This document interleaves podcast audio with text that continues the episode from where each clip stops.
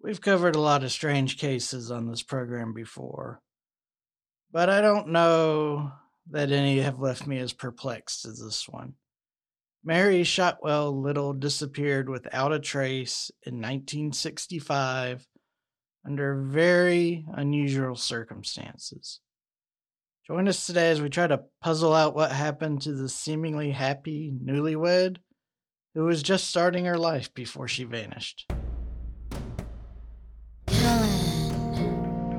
Missing, hidden. The podcast about bad things. Welcome, welcome, welcome to another exciting adventure known as the Killing Missing Hidden podcast. I'm your old buddy Brad, here to guide you down one heck of a mysterious path. And today we have the absolute delight and honor of being joined by a special guest. We have Winston and Elise from True Crime Cat Lawyer, the podcast that covers crime in the Northwest, hanging out. In fact, I can see Winston climbing all over everything in the background. So, what's going on, friends? It is so good to see you. Um, I'm super happy that Winston decided to join us. Yep. Oh, and there she goes. I am too. I feel very honored. I got to see her little bow tie. That was adorable. Yes, like I said, you are the longest she's ever appeared for someone that we've collaborated with. Well, I am delightful, so I can understand why. All right, now I will um be brutally honest with you and say that my audience hates long intros. So, before I start getting death threats, why don't you tell us about your show and say 17 words or less? Okay, so we, as you mentioned, we cover true crime in the Pacific Northwest. Um, we try to focus on the victims as best we can. And I try to put in as much lawyer talk as I can without getting too super boring on people. And every once in a while, Winston will join us for a conversation or two. How could lawyer talk ever be dull? I, you know, I like to also echo that sentiment, but I talk to lawyers every day, so. it, it makes me think of that uh, meme from The Simpsons with Principal Skinner where he's like, Am I out of touch? No, no, it's the children who are wrong. so um so I always ask a get to know you question for our guests on the show. And you know, I spent many an hour trying to come up with a good one for you to really show who you are to my audience. And so they would have, you know, a strong desire to want to come and check out your show. So the question I came up with is what sort of terrible childhood trauma did you suffer that made you want to go to law school? um so I'm not going to categorize it as trauma, but I used to watch Perry Mason and Matlock with my grandpa. Um and I just I loved it and I always wanted to be a criminal defense attorney. Very cool. And how'd that go? I went to law school and I realized I do not want to be a criminal defense attorney. I I heard that from very many of my classmates as well. It's it's to me it's the most fun law to practice, but it's probably the worst paying law to practice. For me it wasn't so much about the money, it was about my emotional and mental well-being. I'm someone who cares yeah. a lot and I think that it probably would have sucked the life out of me. Uh, it can be tough. Yeah. Yeah. Yeah. Uh, I'm with you there. So, um, now would you say that it's, I would describe law school as kind of like having your soul slowly flayed from your body for three years. Is that pretty close to your experience? I think so. You know, as you were saying all of that, I just kind of pictured like a dementor, like sucking the life out of mm. someone. Like that's kind of right. what you invoked in my brain as you were describing the experience. So I think that's on point. While they're screaming at you about the rule against perpetuities and other things like that. Yes. Yeah. So Listeners, don't let your kids grow up to be lawyers. All right. Uh, and before I forget, I have to do a special shout out. This episode is being recorded because of our listener, Ginger. She recommended it. And I've had lots of listeners recommend lots of shows, and I'm way far behind on that. But Ginger, we got to you today. So thank you for sharing this case with us. All right. So we're going to go ahead and jump into the SWACO case. It's all about a woman named Mary Shotwell Little. We're going to go back in time and space to Atlanta, Georgia in October of 1965. This is kind of an interesting here in US history because you've got the civil rights movement in full swing. You've got Martin Luther King Jr. leading his famous marches in Selma, Alabama. Meanwhile, Malcolm X is assassinated in New York during this time. The first combat troops are arriving in Vietnam, which of course leads to draft riots throughout the country. The Voting Rights Act, which is a popular topic today, is signed into law. And Hurricane Betsy smashes into New Orleans, causing over $1 billion in unadjusted damages, the first time a storm caused so much devastation. And for fun, my wife's name is Betsy, so I try to call her Billion Dollar Betsy, but she doesn't appreciate it as much as I do. um, we also have the St. Louis Arch being completed in this year. Robert Downey Jr., Iron Man himself, was born. And I know, Elise, you'll love this. The Undertaker, the famous wrestler, was also born in 1965. Oh my gosh. I didn't realize. See what I dug Robert up just for you? I didn't realize they were the same age. Uh, they do not look the same age, but they've taken very No. different career paths. so, if you happen to go to Atlanta during this time warp and you decide to visit the C&S Bank, not only do you have your time travel priorities all out of whack, but you may have met a 25 year old secretary working there by the name of Mary Shotwell a Little. She was a Caucasian female, about five six, had light brown hair, green eyes, wore glasses. She was considered pretty in an unassuming way, which I don't quite know what that means, but that's how she was described. Um, she was well liked at the bank. She had lots of friends there. She was considered a hard worker, and she just she was the sort that just kind of had this gravity about her where people would fall in and like her. And so she had a pretty big circle of friends. Now, during this time, Mary was a newlywed. She had just married Roy Little Jr., a bank examiner who was working at the bank she was at. They had married in early September, I think Labor Day, but I couldn't confirm that. And they lived, you know, a basic but happy life together. A fun fact for me is their first date was an Alabama Georgia Tech football game. So I have to say roll tide on that one. On October 14th, Roy was out of town as part of his training as he was trying to become a bank auditor. Mary was missing her newlywed husband and was excited for him to come back and actually decided to throw a little bit of a surprise party for him. So after work on the 14th, she went to the Lenox Square shopping mall where she bought some groceries for the party. She did a little bit of window shopping and then met up with a friend slash coworker for dinner at the cafeteria there. They finished their meal around 8 p.m. and then went their sim- uh, separate ways. And Mary just kind of disappeared. That's the last time anyone saw her that we know for a fact, but we may have some sightings if I can foreshadow a little bit. Now, this Lenox Square Mall is considered a very safe mall. It's very well lit, very busy, lots of security, and it's located in Buckhead, which is like the wealthy part of Atlanta. Some call it the Beverly Hills of the South, which I think I've never been to Beverly Hills, but that seems a little generous for Buckhead.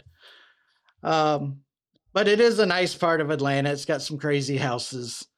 Uh, yeah, I, I guess I'm just scarred by Atlanta and its traffic and all of the nonsense that goes on downtown. Uh, eh, Lenox Square is still around, actually, and it's still a pretty fancy mall to visit. Uh, they've even let people like me in there. Now, this so October 14th back in 1965 was a Thursday. So Friday rolls around and Mary doesn't show up for work. And she didn't call in sick, and this was very much unlike her. So her coworkers and her boss were a little concerned and decided to call her at her home, but the calls went unanswered. So then her boss called her landlord as they were renting a house and asked to see if you know she could check see if uh, Mary was there if anything was wrong. And she said she wasn't there, but she noticed the morning paper hadn't been picked up.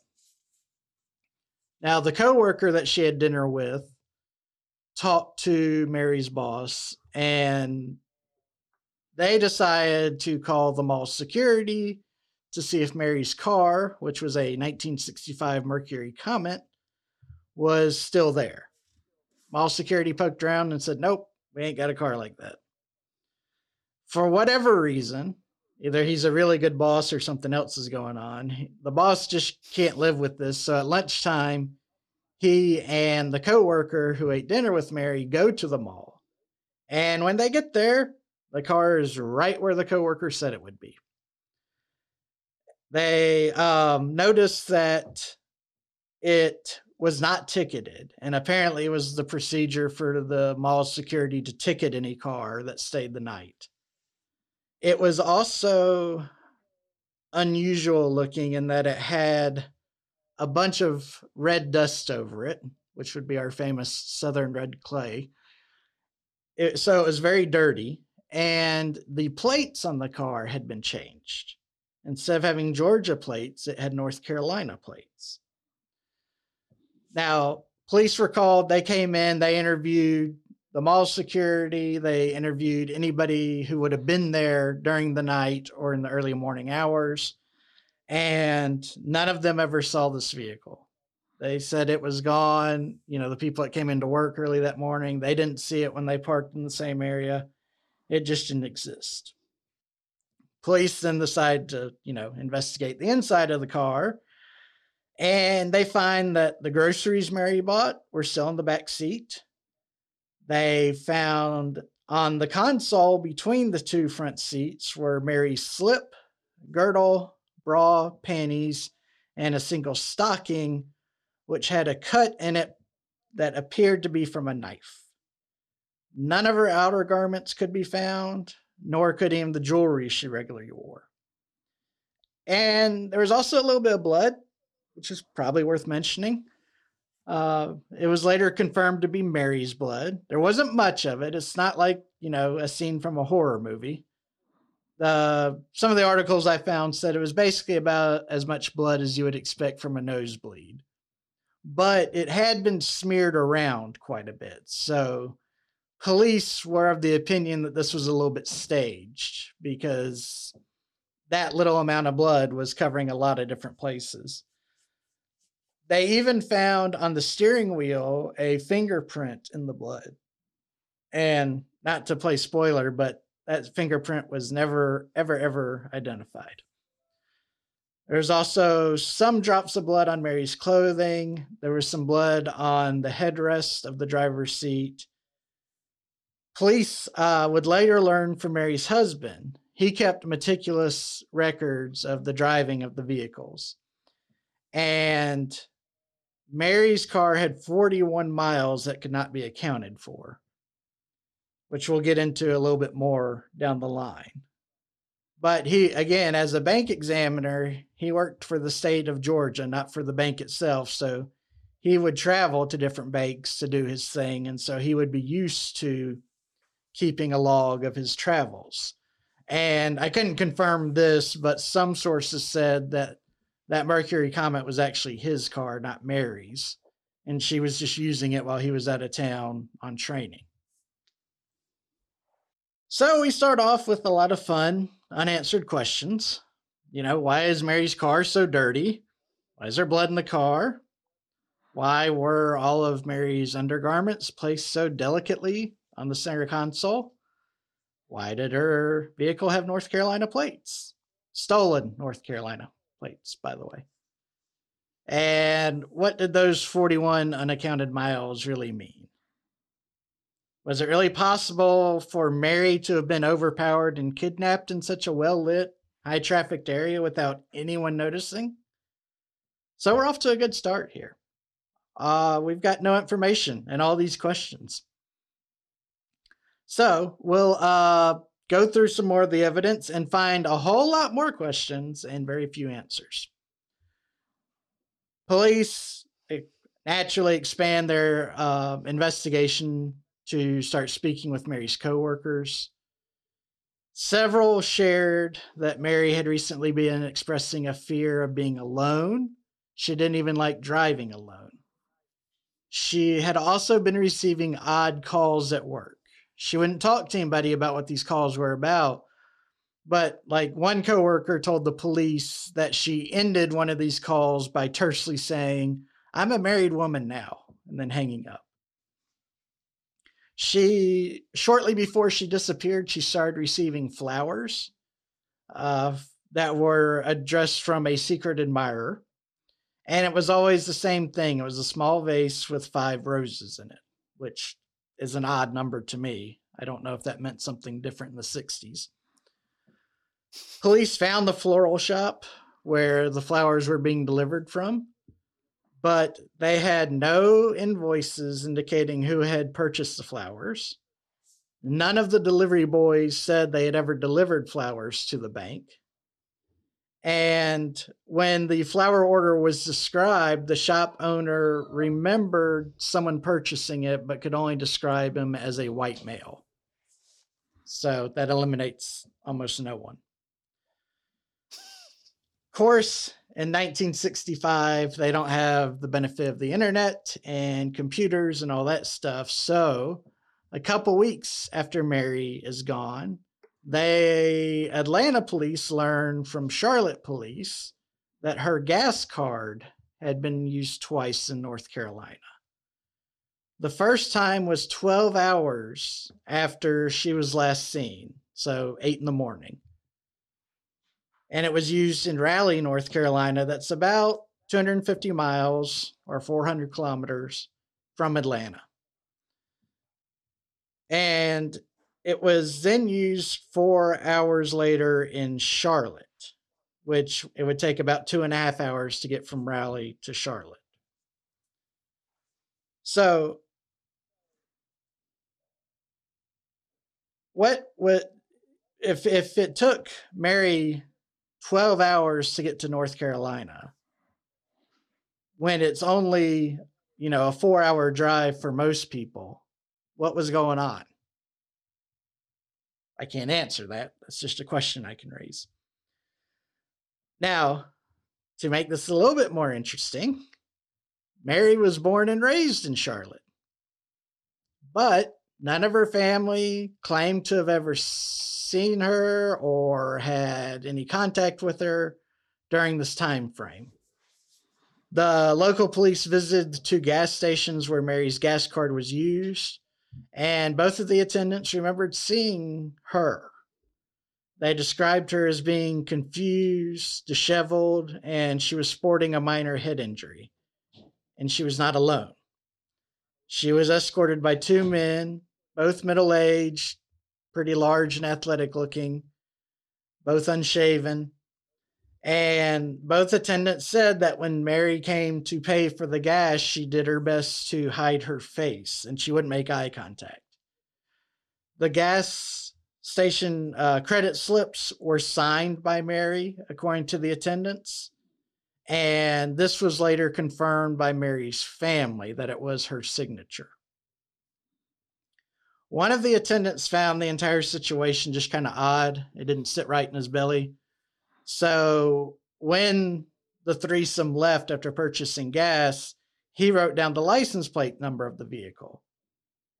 And that matched the stolen plates on Mary's car in Georgia.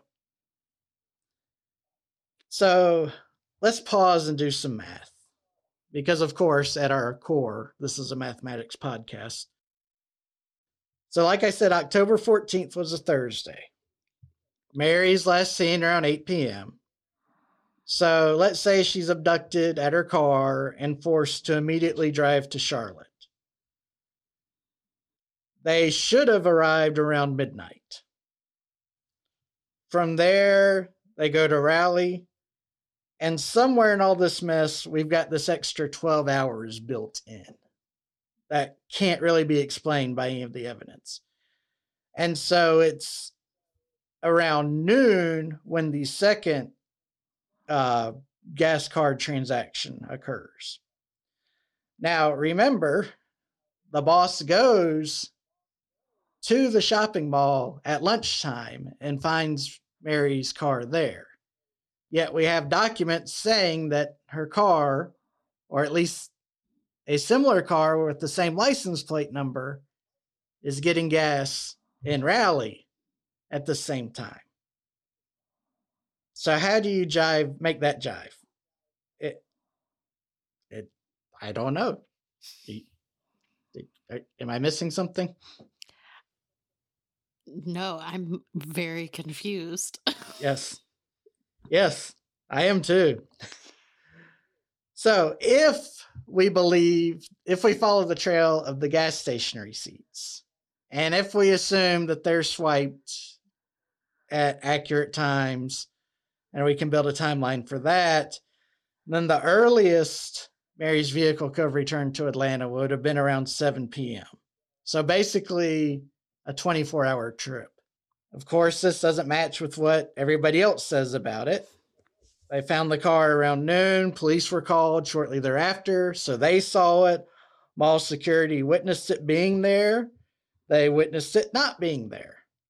And we have these records that show the car was driven 41 extra miles when it would have taken over 800 miles to get to do the circuit from Atlanta to Charlotte to Raleigh back to Atlanta. Now, what I'm not certain on when it comes to that 41 miles is it just says they were unaccounted for. So does that mean we're accounting for the traveling to North Carolina? Or is it 41 miles in spite of the trip to North Carolina? And I can't tell if it's just the way the newspapers at the time worded the article it, so that's very confusing to me too. Now, you know, this kind of highlights for everyone listening why trying to unravel a mystery from 50 plus years ago using only internet sources and having only seven days to do it is a lot of fun. You know, podcasters like us try to give you the best information we can, but sometimes there's some snags we can't quite work out.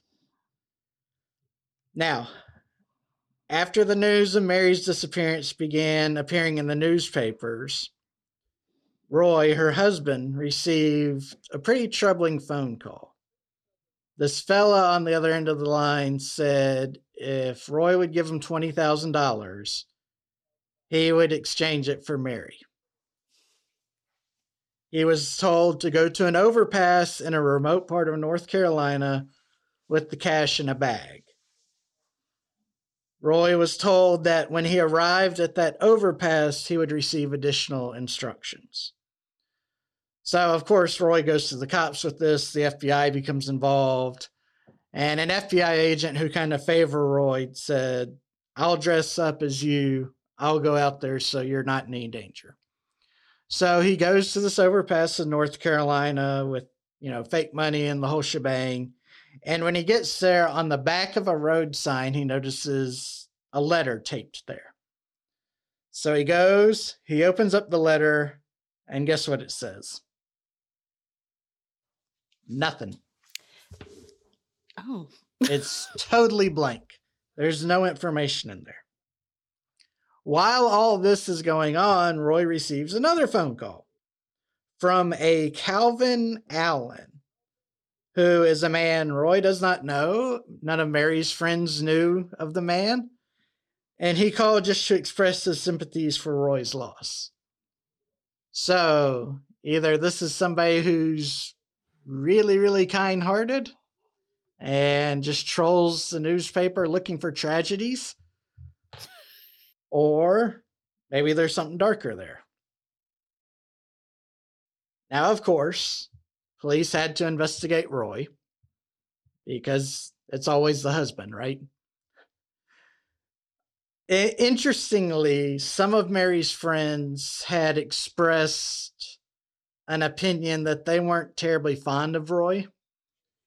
There was even a couple who refused to attend their wedding because of their opinion of Roy. Now, having said that, people at the bank found him to be, he, he was demanding. He was pretty rigid in his approach. But he's an auditor, you know? He, he he's like an accountant. He's a math nerd. So you expect that from him, right? Uh, and having said all that, in spite of him being a little demanding and rigid, everybody liked him. Nobody at the bank really spoke poorly of him. They said he was a good guy, had a good sense of humor, and things like that. Um, police, though, were really suspicious of Roy because he never asked for updates on the investigation. He never met with police. He refused to speak to them. Uh, they asked several times for him to take a polygraph, and he adamantly refused. The only interest he really showed in the investigation was he kept pestering the police about when can I get my car back. But he has a very, very solid alibi. You know, he went to this training outside of Atlanta. Um, I never nailed down exactly where it was. But it was not in Atlanta. He rode with a friend to this place. Everybody saw him there. He signed in every morning. He had a hotel they checked into. So there's just no evidence that Roy was directly involved in his wife's disappearance. And there's no evidence that Roy benefited from her death. She didn't have a large life insurance policy or anything like that. So, if anything, I mean, to be callous about it, this is a burden for Roy. He now has to bury his wife, pay for those expenses, and deal with all that. Based on the secret phone calls and those weird flower deliveries, some of the detectives were of the mind that Mary was having an affair even though she was a newlywed. But her friends and co-workers just came to her defense and said, "There's just no way. Like she was an open book. She told us everything. She wouldn't have kept that hidden from us." Now let's make it even more exciting and more fun. The bank itself was being investigated, or at least this branch of the bank was being investigated by the bank's headquarters. They actually had hired a retired FBI agent to work as a plant in the bank. And guess what he was investigating? A prostitution ring. they thought oh, that there was. I would not have guessed that. no, not at all. Apparently, across the street from this branch was a hotel that was known to offer specific services for male guests. And somehow it was believed that the bank was, I think the theory was the bank was allowing their property to be used by some of these women of the night. But I never got the full story on that. And Mary was never implicated in any of this, thank goodness but it's odd to have that cloud hanging over the bank branch right when one of their employees go missing. Now, a few weeks later, after this has gotten a lot of press in the news and was all over the Atlanta newspapers and whatnot, a woman came to the police claiming that she was at the Lenox Square Mall the same night Mary went missing. She claims she left the mall a little bit before 8, and after entering her car, a large man knocked on her window to let her know that she had a flat tire and he would be happy to change it. But something about this man didn't sit right with the woman. So she said, No, no, it's fine. And he's like, No, you've got a flat tire. Let me help you get out of your car. And she said, No, no, that's cool. And she drove to the nearest service station, and all of her tires were fine. Um, fun fact guess why this woman was at the mall? I'll let you guess. I really have no I really have no idea because you've blown my mind with all of these fun facts that you've given me so far. She was at the mall to walk her cat. yeah. Like I said, I would never in a million years put that thought out there. I just can't imagine being the detective that meets this woman and she comes in and tells her story. And then I have to say, Well, what were you doing at the mall? And she says, Oh, I was walking my cat. And I have to try to keep a straight face. So, um, even though the woman well, the woman was able to give a pretty detailed description of the man who approached her car, they never fire, found this guy they called the tire man. Uh, police continued to receive random tips, not a single one of which bore any fruit.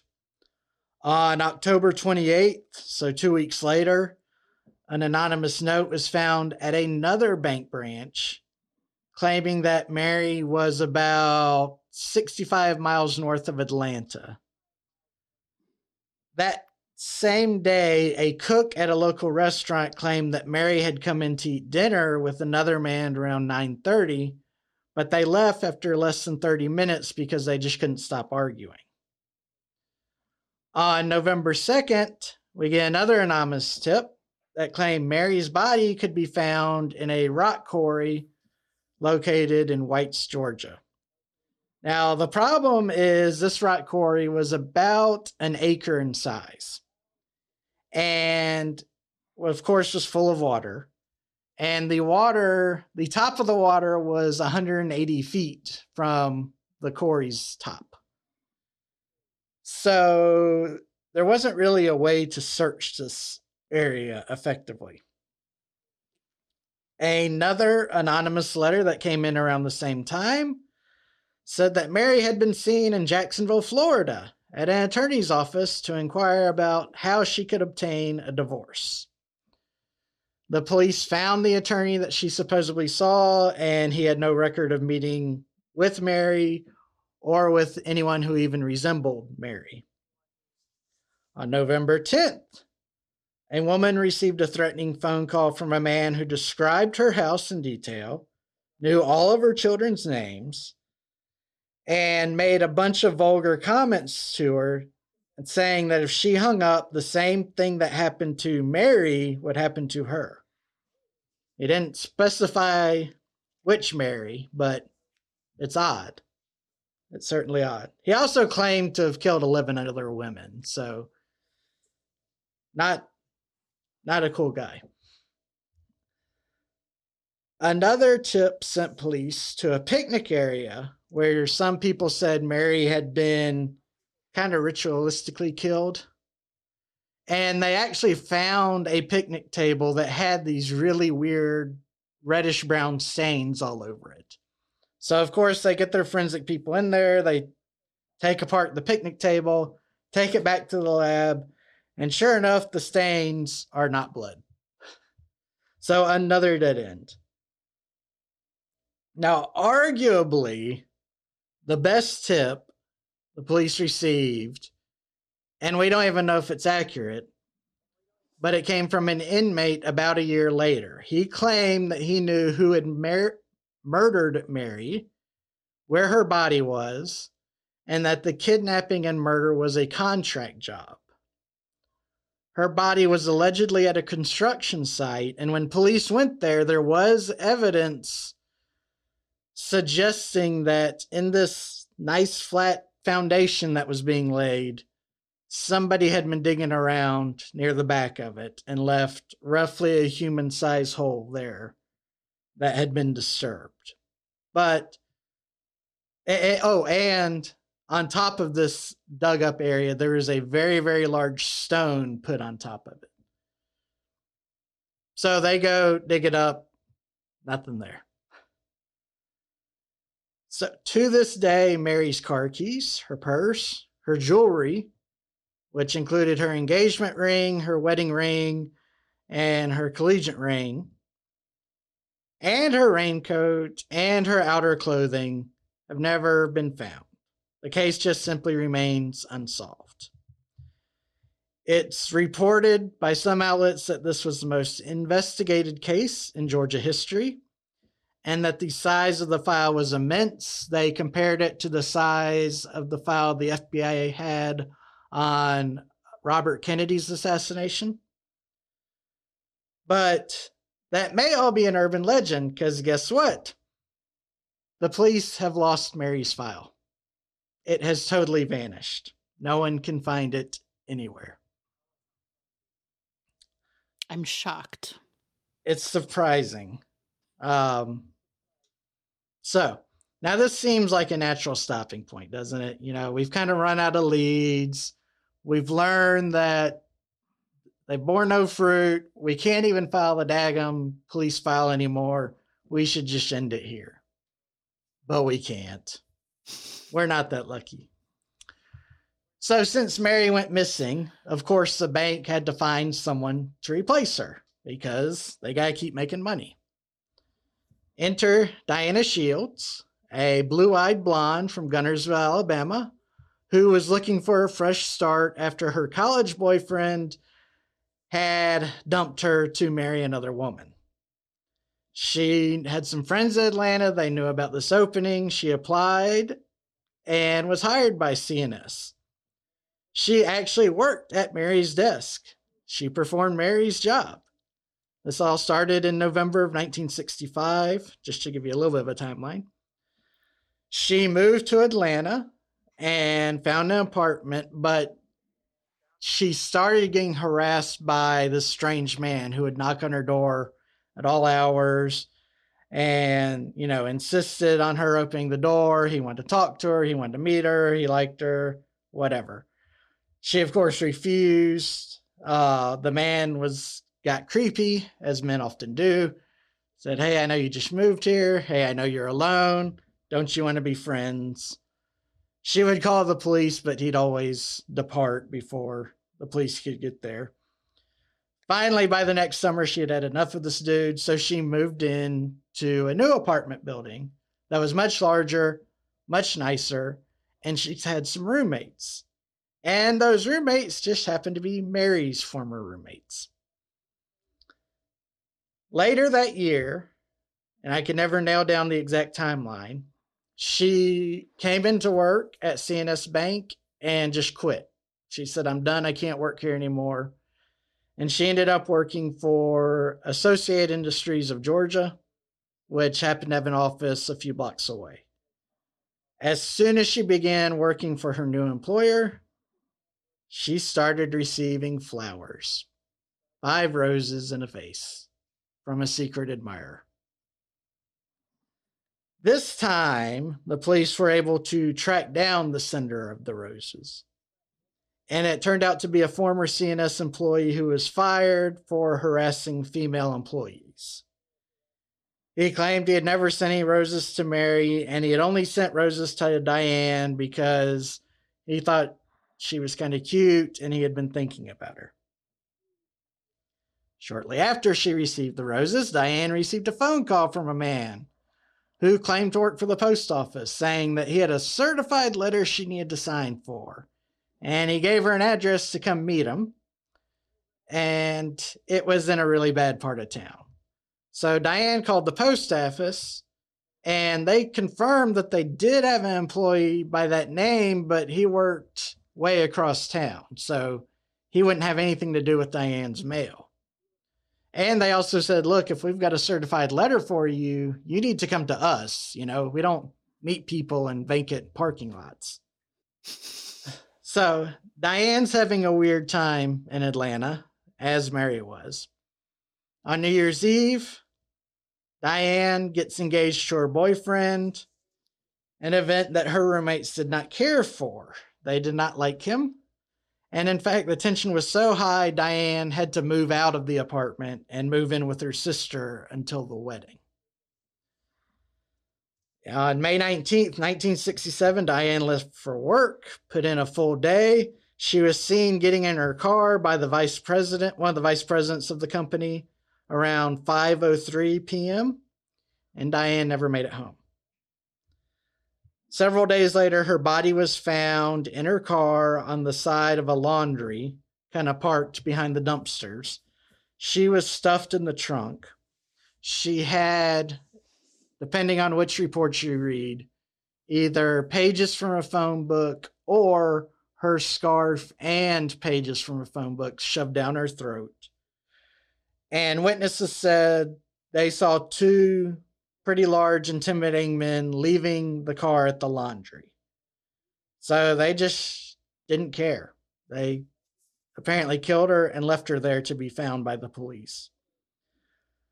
Uh, one of Diane's best friends admitted that she had been receiving these phone calls and was scared and whatnot, but she wouldn't call the police over it.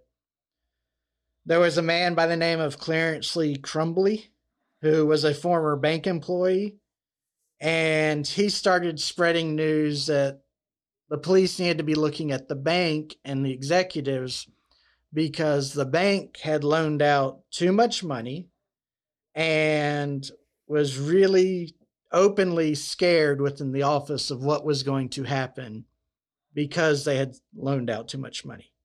Now, Crumbley, of course, when he raised concerns about this happening, he was fired. And he suggested the police search the personnel department as they were unusually involved in trying to solve the bank's problem here. Several other members of the bank experienced some unusual experiences. One guy who worked there was kidnapped for 24 hours, then kicked out of the car on a dirt rural road and shot in the foot and had to walk back to town in that condition. And he would never tell police who it was or what the deal was with that. There were a few employees who told the police off the record that Mary had admitted she stumbled into something she shouldn't have seen, but she never told them exactly what she saw. And two years after she went missing, Mary's mother called up the lead detective and said, I can't do this anymore. I need y'all to stop investigating. You know, I, Mary's dead in my mind. Let's just let her be. We fast forward to 2019, and a cold case detective with the Atlanta Police Department reported receiving a tip that she claimed would break Diane's case wide open, as they never found the, her killers and hopefully with it would provide some insight on what happened to Mary. It was apparently an email that was sent to the detective herself and contained just a ton of information about Diane's death that was never released publicly. The man who sent it claimed he was a jilted lover of Diane's, but from what I can tell, nothing ever surfaced from that tip. So that's our story. That's the tale of Mary Shotwell Little, a missing persons case that looks like it may never be solved. Of course, I hope I'm wrong, but how many unanswered questions can you have? And then you've got time eroding so many sources of potential answers. It just, you, you have to be pessimistic about it, I think. And, you know, looking at it, it's frustrating that you can't even put together a timeline that makes sense. To build a timeline of any sort, you have to ignore evidence, which seems like a bad way to analyze a case. There are some who think that the North Carolina part of this tale is a red herring, and it was designed to lead police away from where the abduction and likely murder took place. The idea being that the woman that was seen in Charlotte and in Raleigh was not actually Mary, but somebody who was kind of a plant. Because the attendants couldn't say that it was Mary based on the picture the police showed. Because again, the woman didn't make eye contact. She kept her, you know, she didn't want to look people in the eyes. She was keeping her head down. Um, and no handwriting analysis was done on the credit slips. It was just Mary's parents saying, yeah, that looks like her signature. So it's possible, I suppose, that this was just a really beautifully executed ruse. But the planning this would take is impressive. But if you buy into it, it does help solve the timeline problem because you can kind of ignore everything that happened in North Carolina. There's lots of internet rumors, not sources, but just rumors, that insists the car Mary was seen riding around in in North Carolina was not a Mercury Comet, but some sort of just basic sedan. And again, if that's true, that kind of helps solve some of the timeline problems, the mileage issues, things like that. If we accept that is true, though, that means Mary's car didn't leave Georgia. There's only the 41 miles on it. So it had to have traveled down some dirt road within 20 miles of the mall based on the mileage logs. And I'm inclined to give those mileage laws a fair bit of uh, deference since the man keeping them had to keep them for his job. But again, I don't know if this was his car or if it was Mary's car. That's not explained in any of the articles I could found. Um, you know, uh, if you couple these suspicions with Mary's undergarments being left in the car and this North Carolina plate being stuck on the vehicle, it really paints a picture of a fairly sophisticated crime, which would mean professionals of some sort were involved. Now, I wish there was more information surrounding what was going on at the bank. From what I could tell, they had loaned out a ton of money, but Atlanta was in a growing phase, and every bank was throwing as much money at construction companies as they could as the city just sprawled out and new industry and new residential properties were just being built as quickly as they could. If Mary had discovered something irregular in some banking records and had told the wrong person about it, entirely possible. The attitude is we just need to shut her up. She's a nobody. And, you know, it's, I think, a pretty well known fact that the traditional mob has always been involved in the con- construction industry. Um, I know during my career, I've run into the mob dealing with certain industries, never the construction industry. Um, but I'm aware from other attorneys that they do have a big stake in producing construction equipment, like, say, concrete and things like that. So it may be that Mary gets dumped in a foundation that's poured over with concrete before police ever have a chance to find her. Um, now, of course, all of this doesn't jive with our crazy cat lady and her story.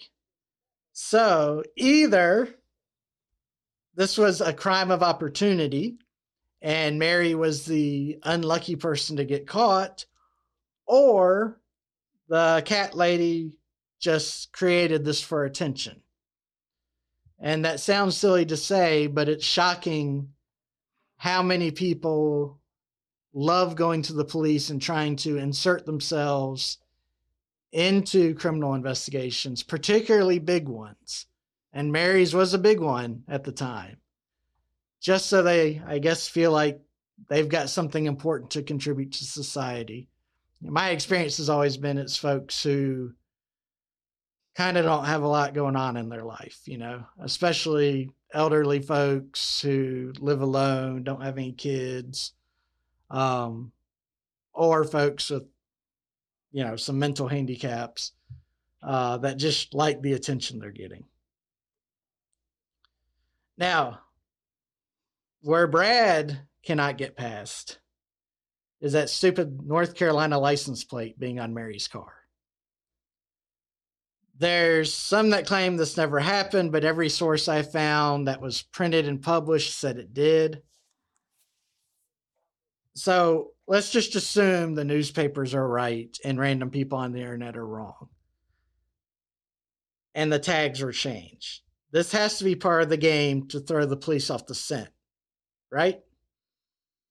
Well, this plus the strange phone calls Mary received at work it raises a specter that Mary may have had a lover in North Carolina before she moved to Atlanta.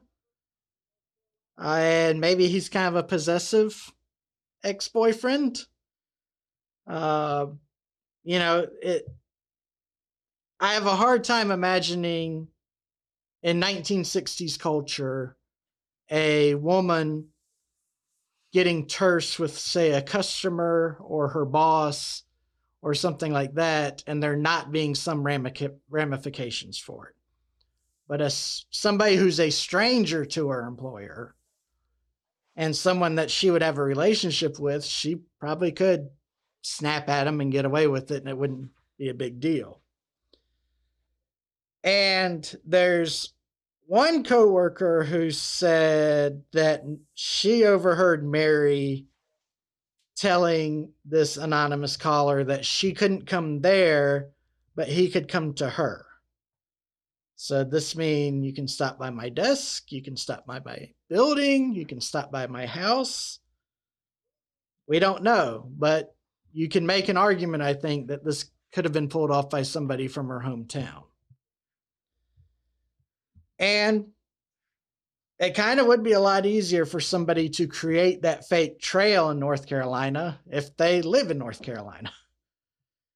So I I can entertain that idea. I don't know if I buy it.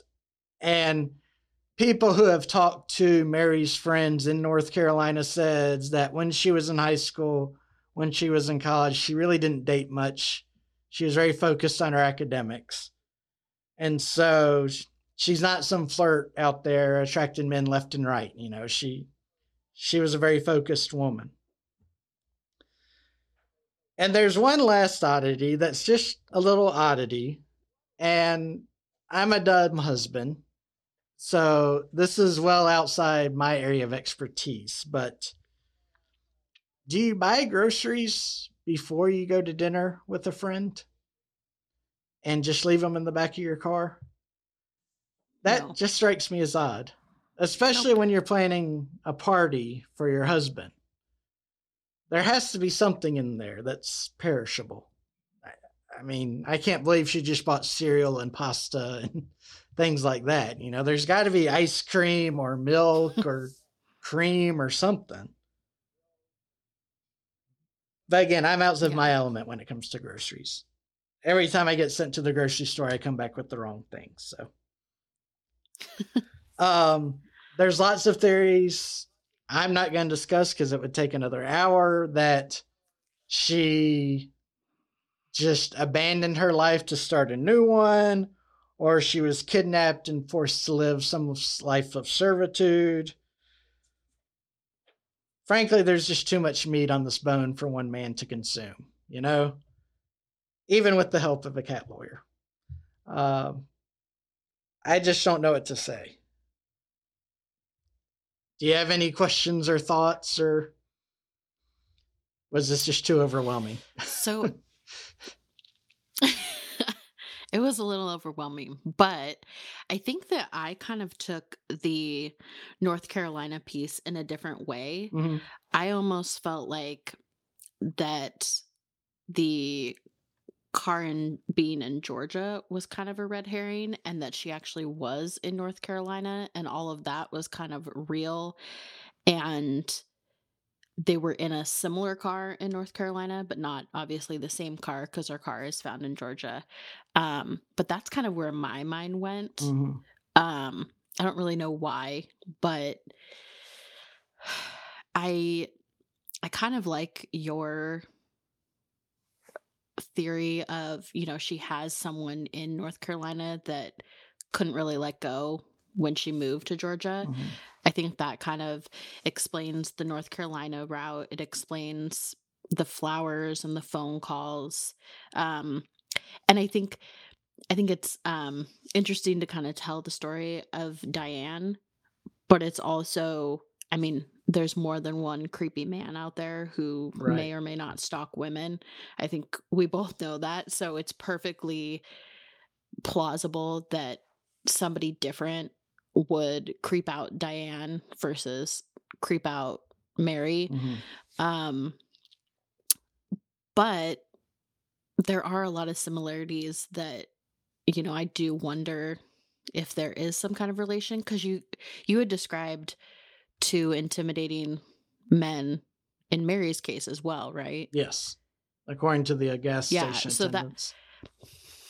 Right. So that to me like was really interesting that connection. Mhm. um just because it i don't know it just it's very interesting and i don't know if you were able to kind of find this in your research but was the bank still being investigated for kind of this prostitution ring at the time diane worked there as well I never found how long the investigation lasted, but from kind of reading in between the lines, I think it had resolved before Diane started working there. But the hotel Okay. across the street was still doing its thing.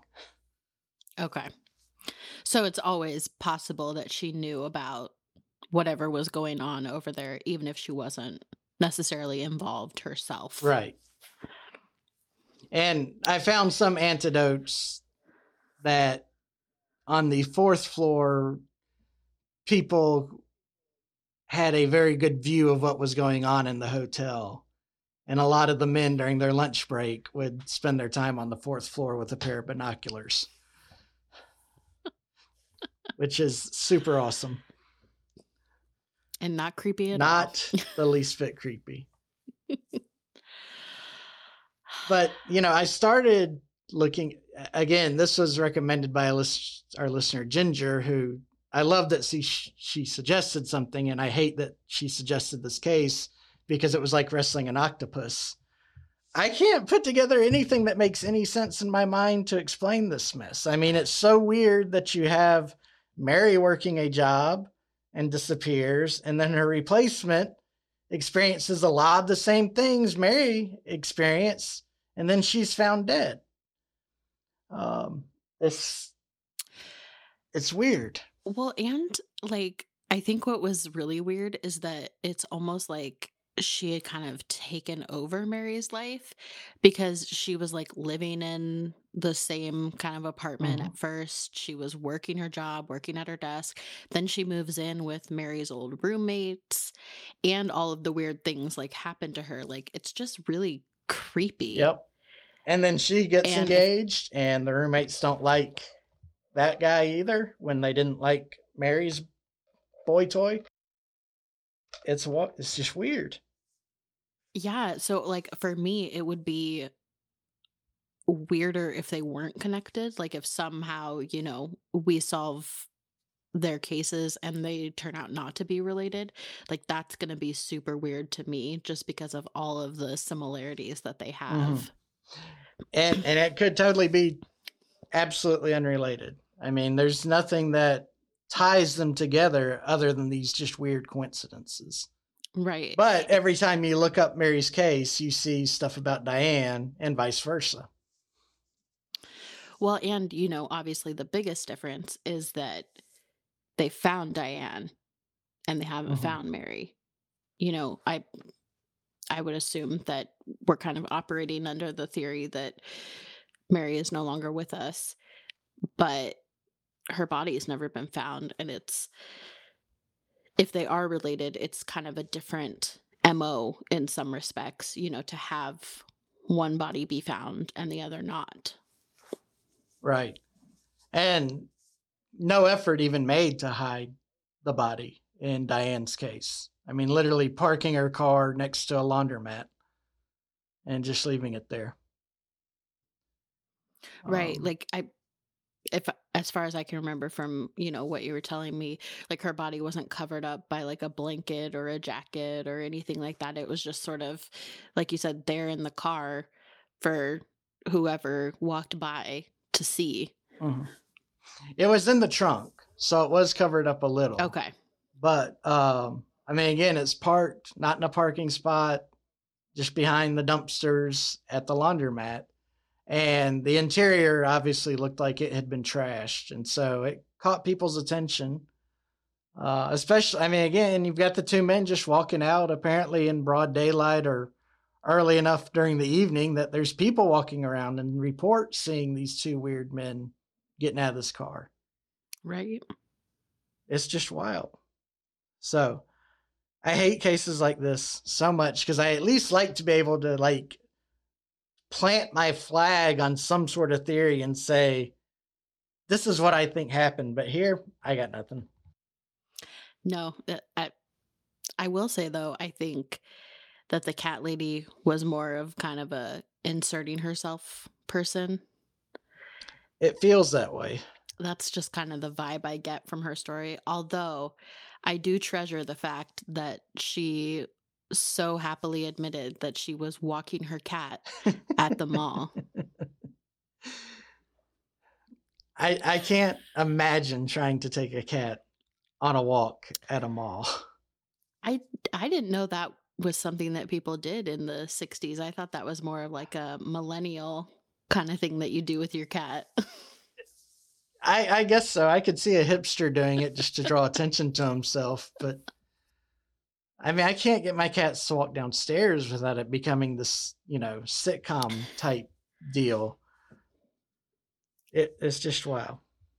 Yeah, I've So- put a harness on Winston before and she inexplicably lost the ability to use her back legs.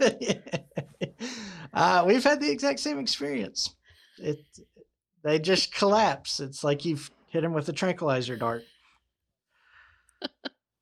so, well, if anybody out there has any theories they want to share, please send them to me because this case is going to keep me up for several nights. Thanks, Ginger.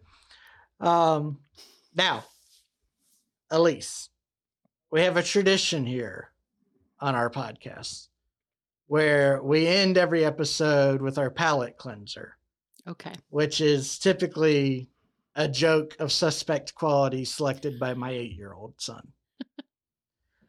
so I gave him a special mission because you were going to be on the show and said, you need to find something cat related. That's only appropriate, right? So this is what he came up with. If you're ready for it. I am. I'm actually really excited about this. Okay, just prepare yourself because his words were, "It's so good it'll make your butt fall off." I'm ready. That okay. Now that's not me. I'm not making that guarantee. That's him. All right. So, what is a cat's favorite color? Is it purple? Oh, you nailed it. You nailed it. 100% right. That will probably disappoint Mr. Eli, but I'm impressed. I'm very impressed. Um, I like Eli. I've never met him and I've only heard about him in this joke, but he sounds like someone I would get along with very well if he could make up such stellar cat jokes. Yeah, he, well, he's a, uh, a connoisseur of elementary level jokes, and uh, I, he's had some pretty good ones. He was proud of this one. He'll be disappointed that didn't stump you, though. Well, you can you can fib a little and tell him that my my uh, butt did indeed fall out, and I was, you know, this was a, We'll st- split real the baby.